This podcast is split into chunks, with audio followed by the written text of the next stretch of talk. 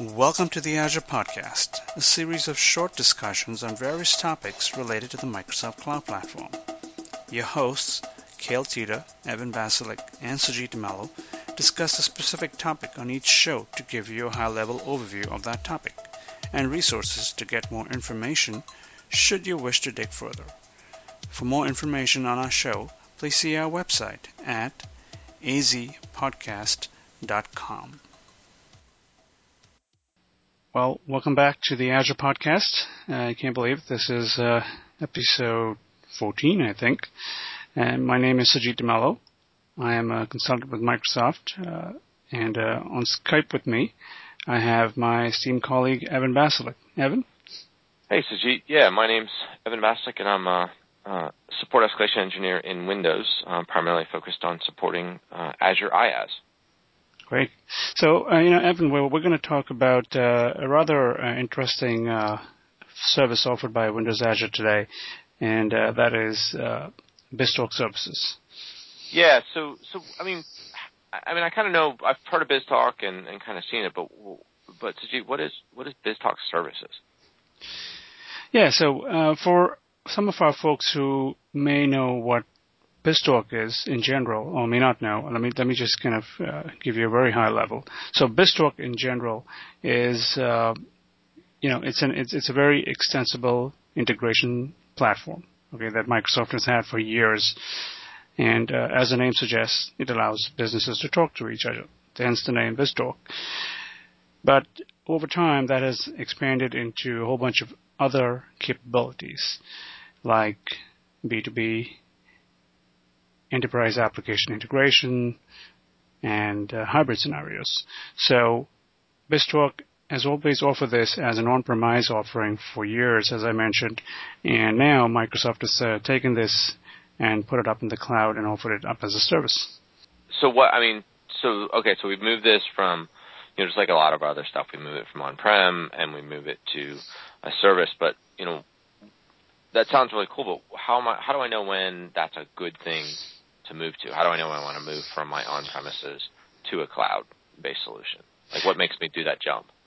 Exactly. That's a good question. So, so in order to answer that question, I just want to cover maybe the three rough areas where you would use BizTalk in general, and then explain why you would want to do that in the cloud uh, more specifically. Okay. okay. Sounds good. Uh, the first uh, and I think the original reason why BizTalk came about was for uh, EDI or electronic data in, uh, data interchange, and what that is is as uh, a lot of companies have uh, do business with partners, there's a lot of documents that have to flow between uh, the company and the partners, things like order flow, order management, sales information, etc., and that all has to be exchanged uh, using very specific protocols. Uh, in this case, as an industry standard uh, schema that's used called the X12 schema, for example. So there is a lot of infrastructure that's involved in connecting to these other partners, the security behind it, which uses certificates, and um, that requires quite a bit of setup if you do that on premise. Uh, BizTalk does a lot of the plumbing for you. But even so, there's a lot of uh, you know uh, moving parts involved with setting that up on premise. But anyway, that's the most common use of BizTalk. The second most common use of BizTalk, I would say, is in the enterprise application integration space. And what this is is uh, if you have some a mix of on-premise applications, some SaaS applications maybe, and maybe some cloud services, and it's not unusual to think that all of these have to connect to each other, exchange messages, and each of them were written by different people at different times using different message formats, and it's in order for them to all talk to each other, there has to be something in the middle that's going to sort of uh, uh, act as a bridge that's going to trans is going to tra- uh, transpose, transport the messages and transpose them from one service to another. That means taking a message from one service, uh, from one part of your system, maybe validating it, you know, joining it around uh, into another message format, and then sending it to the to its destination. And these kind of transfers happen between various points in your system. So that's uh, another good use case where uh, comes into play. It solves this problem of a very complex enterprise application integration. And the third uh, scenario is essentially when you want to build hybrid solutions. I think we kind of touched upon this very briefly when we talked about the service bus, but you know, if so, so, so, so BizTalk, you know, out of uh, out of the box, it, it provides you with connectivity to things like SAP, uh, Oracle, SQL Server, PeopleSoft, etc. All these popular uh, CRM and ERP systems and it allows you to connect with a variety of protocols, you know, HTTP, FTP, secure FTP, secure FTP, or uh, even REST now, and it, you know, and, and, and you use things like uh, various various artifacts like queues and databases to to talk to uh, these um, these third-party uh, vendors.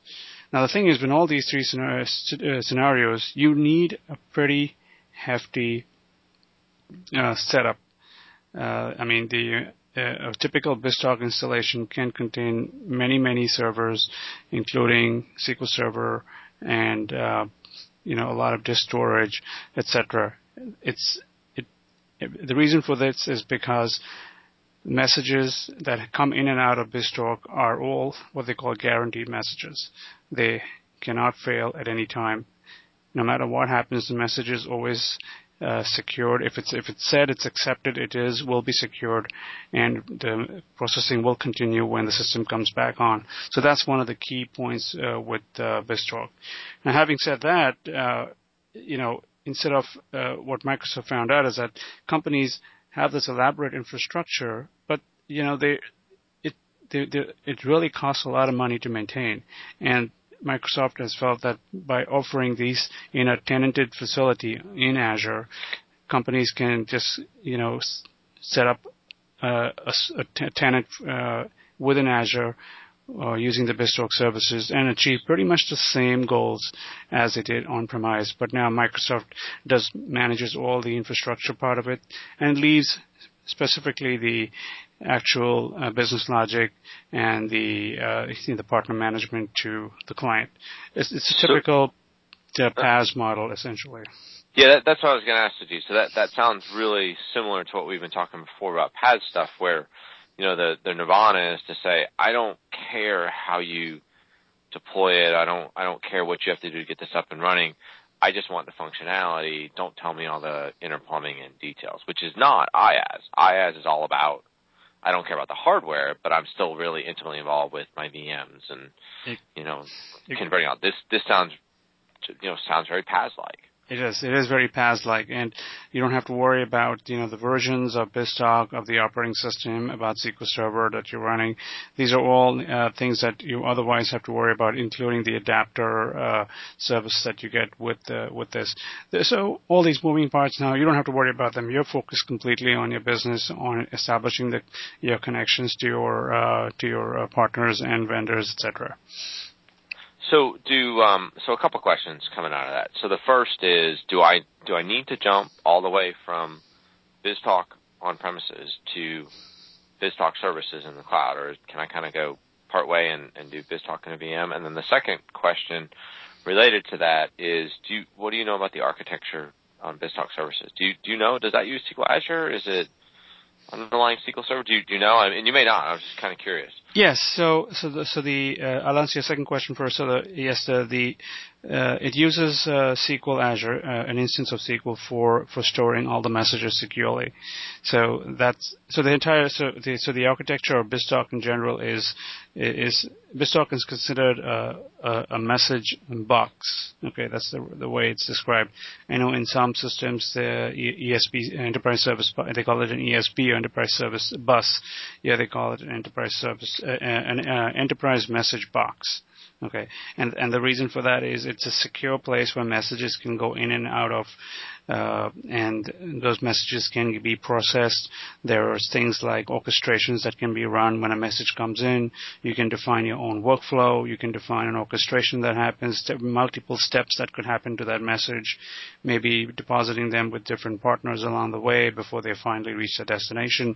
So all those things, uh, you know, the require that messages be saved very securely, and that and we use SQL Azure to save all those messages. So okay, so it's a it is fully a PaaS. I mean, it's a complete PaaS um, thing, all the way down to its own plumbing is PaaS, which is that's that's good for a design perspective for the service itself. Absolutely, yeah. I mean, you get the maximum bang for the buck, and I'll come. Uh, I'll talk about the bucks a bit later. Uh, but uh, Evan, just to go back to your first question, you know, how does a company or an organization migrate from, say, an on-premise version of BizTalk if you already have BizTalk today into the cloud? So there's uh, there's, there's two ways to do this. One is, as you mentioned, is you know they can take baby steps and first you know move their BizTalk installation that they have on premise into uh, a VM uh, in IaaS uh, using IaaS in in in, in uh, Windows Azure.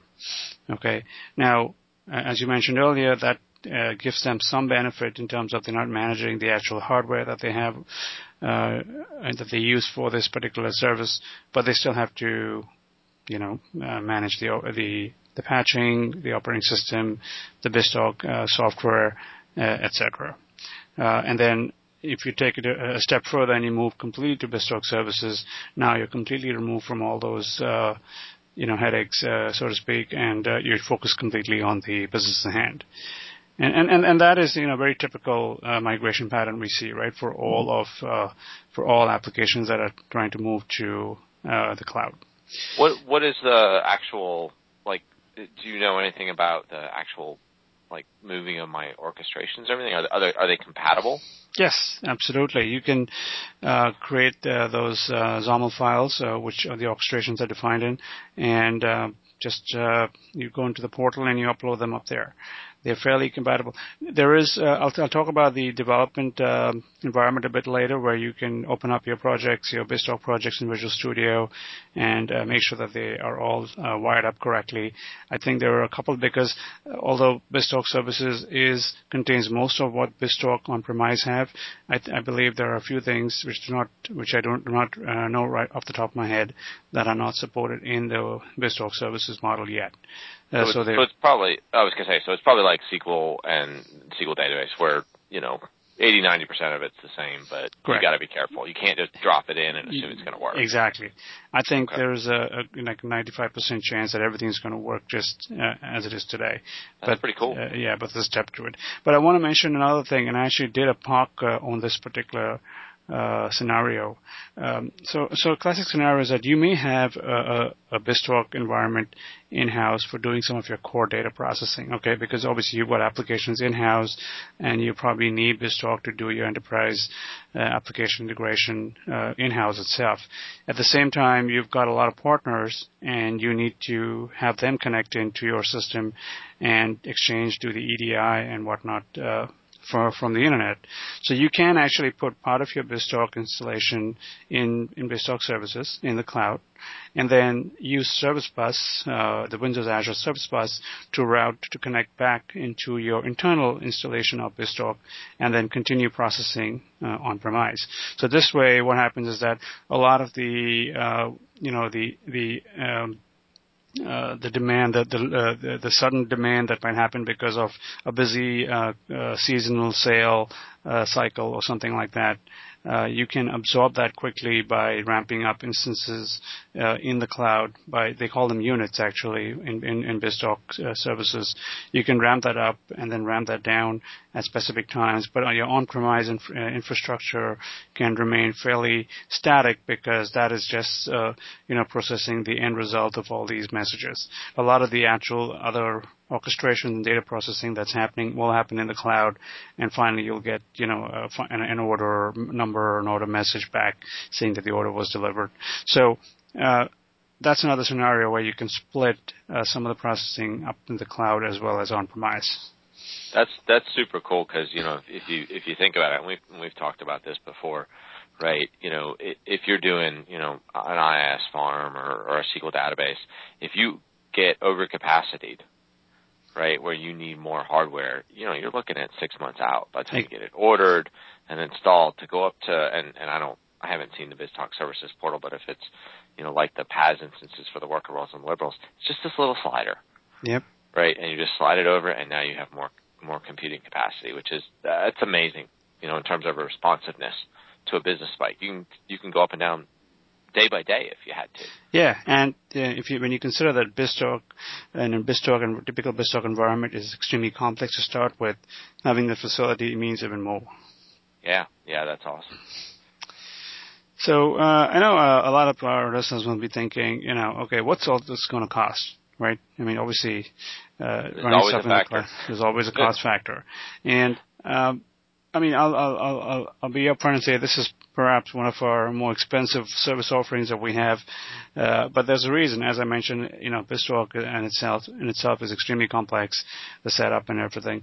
Uh, so there's uh, there's multiple editions that they have. There's a developer edition, and uh, I'm going to talk about the standard edition here, just to give some pricing. Uh, uh, uh, kind of uh, information, and all the stuff is on the website, you know, in our uh, pricing calculator on Azure. Uh, so it's about four dollars per hour for a standard edition unit. Okay, as I said, the the BizTalk services are, are, counted in units, and you can up the number of units as required. In the standard edition model, you can up it to four units, but per unit it costs about uh, um, four dollars uh, um, an hour which uh, I think works at about $3,000 for the whole month. And while that does sound expensive compared to the other Windows Azure services that we offer, anyone who is actually running the BizTalk environment on premise will tell you that $3,000 is is uh, essentially peanuts, you know, compared to the overall cost of running uh, a BizTalk service uh, on, you know, on premise. So um, that's that kind of gives you the, uh, you know, rough idea about uh, the cost there. And uh, yeah, go ahead. Well, I was gonna say, so you know, so what, you know, so this sounds, I mean, super, super cool, right? Because you know, the orchestration and managing that and the scale is great. You know, what kind of things can I plug into? I mean, we talked about partners, but what kind of data sources can I, or not? It's probably not the right word, um, but you know, what kind of message sources can I use to to get stuff from? Is it databases? Is it you know, yes uh, REST APIs? What what are my options?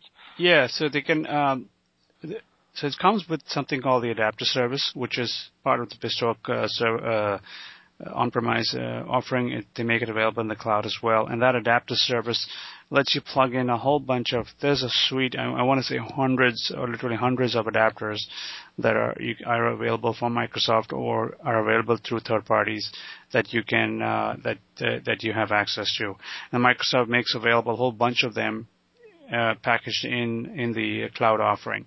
And uh, the ones uh, that I'll mention here are the ones connecting to SQL Server, of course, or Oracle database, the entire Oracle e-business suite, the CRM suite, SAP, as you all know, is very popular, and the Siebel uh, applications for CRM.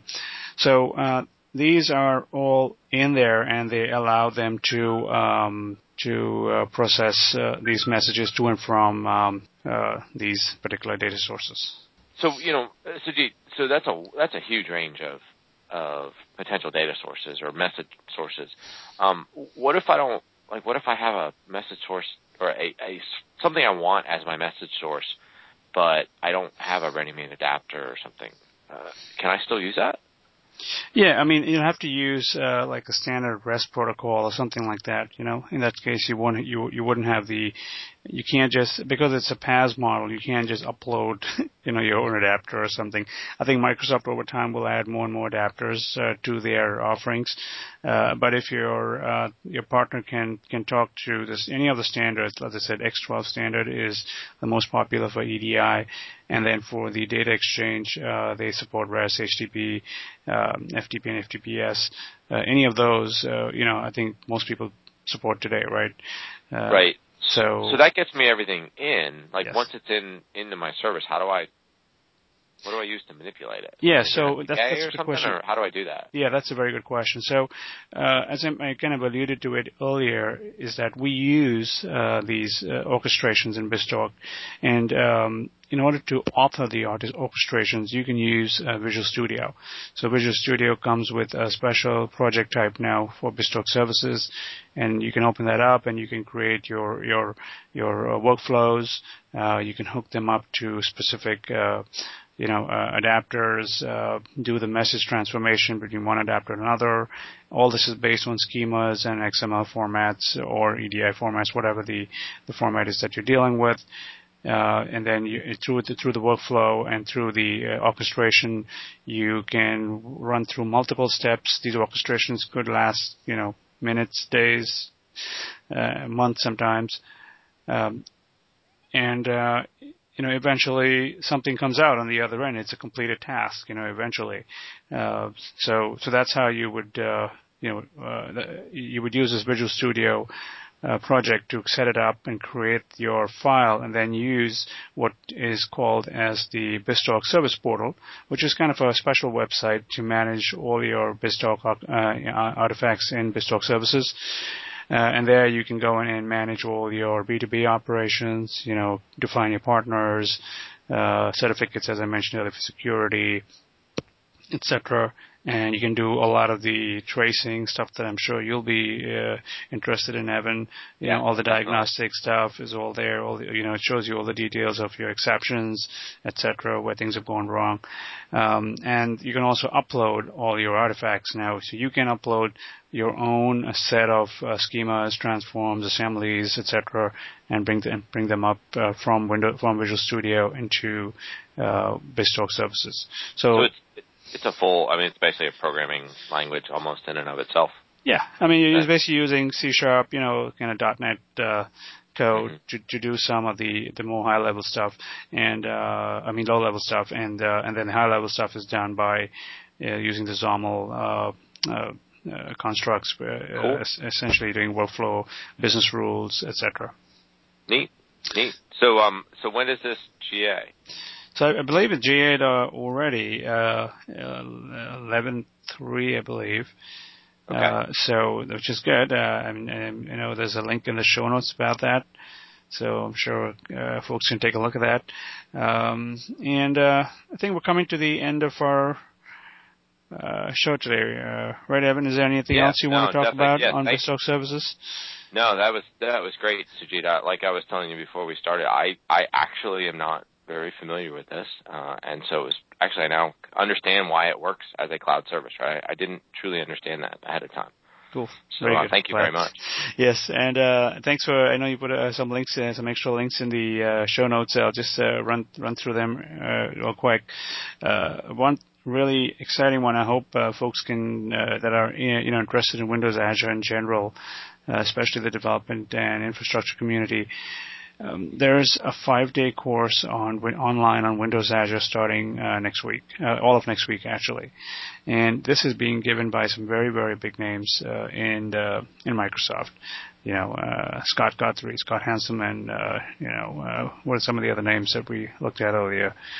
Um, I just draw a complete blank now. Scott Hunter is going to be there Hunter, as well. That's yeah. right. Cheryl Maguire, uh, yep. Miranda Luna, etc. They're going to cover topics like mobile mobile apps, uh, Windows Azure IaaS, the, the, modern web applications, applications for Windows Azure, Jumpstart, and getting started with Windows Azure. So, you know, this is really cool stuff, and I encourage everybody.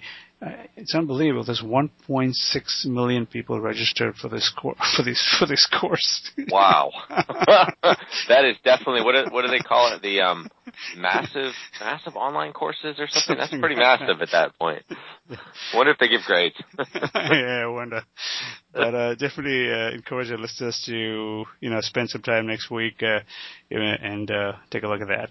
And uh, and then something else, you know, if you if you're looking for some nice uh, colorful pictures, you know that you know I say pictures tell a thousand words, and indeed there are some pictures that what they call them the infographics, uh, Azure infographics.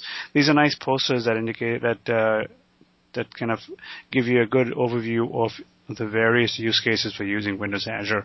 So there's a link to that, and there's some PDF files, very high high resolution PDF files available to you, which you can print, uh, you know, on large print color paper, hang them in your office, or uh, just uh, use uh, bits of them in you know in in PowerPoint presentation something if you so desire. So please take a look at that, and uh, hopefully that'll benefit our listeners. Well, I think that's a wrap. Evan, uh, yep. thank you very no, much for great. joining me today and asking all those great questions. We'll uh, see you guys next week. See you, folks. Take care. Bye. Thank you for listening to the show. If you have any comments or questions, please use our Twitter handle at Azure Podcasts. Background music has been taken from ccmixter.org under the Creative Commons license. Thank you, and see you next time.